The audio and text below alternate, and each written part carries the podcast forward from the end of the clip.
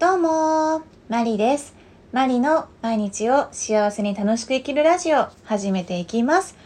皆様いかがお過ごしでしょうか？え今日は不機嫌でいるメリットについて話していきたいと思います、えー、不機嫌でいるいた時のメリットって何かありますかね？ちょっと考えてみてほしいんですけど。うーん私の経験上不機嫌でいてなんか良かったなっていうことないんですよねでも世の中には不機嫌な人っているじゃないですか、えー、今日もちょっとねあの映画館に行っててそこで、えー、全く知らない人にねあのまあ何て言うかあの因縁をねつけてる方がいらっしゃって、まあ、元からおそらく、えー、機嫌悪かったと思うんです。その誰かその他の方が何かしたことを起こっていた気はするんですけれども、えー、機嫌がいい時はウェイみたいな感じで、え言ってくることってないと思うんですね。えー、なので、えー、世界中どんなところにいる人も、えー、普段から、まあ、ご機嫌じゃないにしても、あのまあ、一定のね、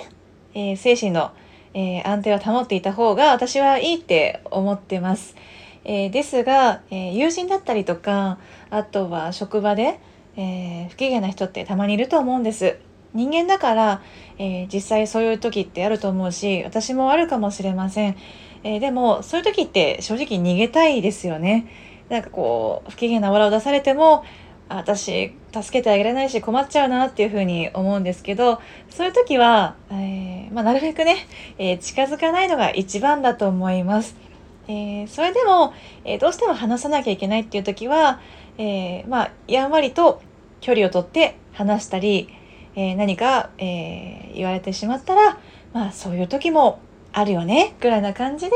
え、自分の中で完結するか、まあ相手の方に、えまあそういう時もありますよねっていうふうに、えまあお伝えするようにはしています。不機嫌は、え軽犯罪っていうことを、え私の知り合いの方はおっしゃっていました。え確かに、えー、かる気がします。普段から、えー、ご機嫌でいられたらやっぱりいいなって思いました、えー、今日はこの辺で終わります。ありがとうございました。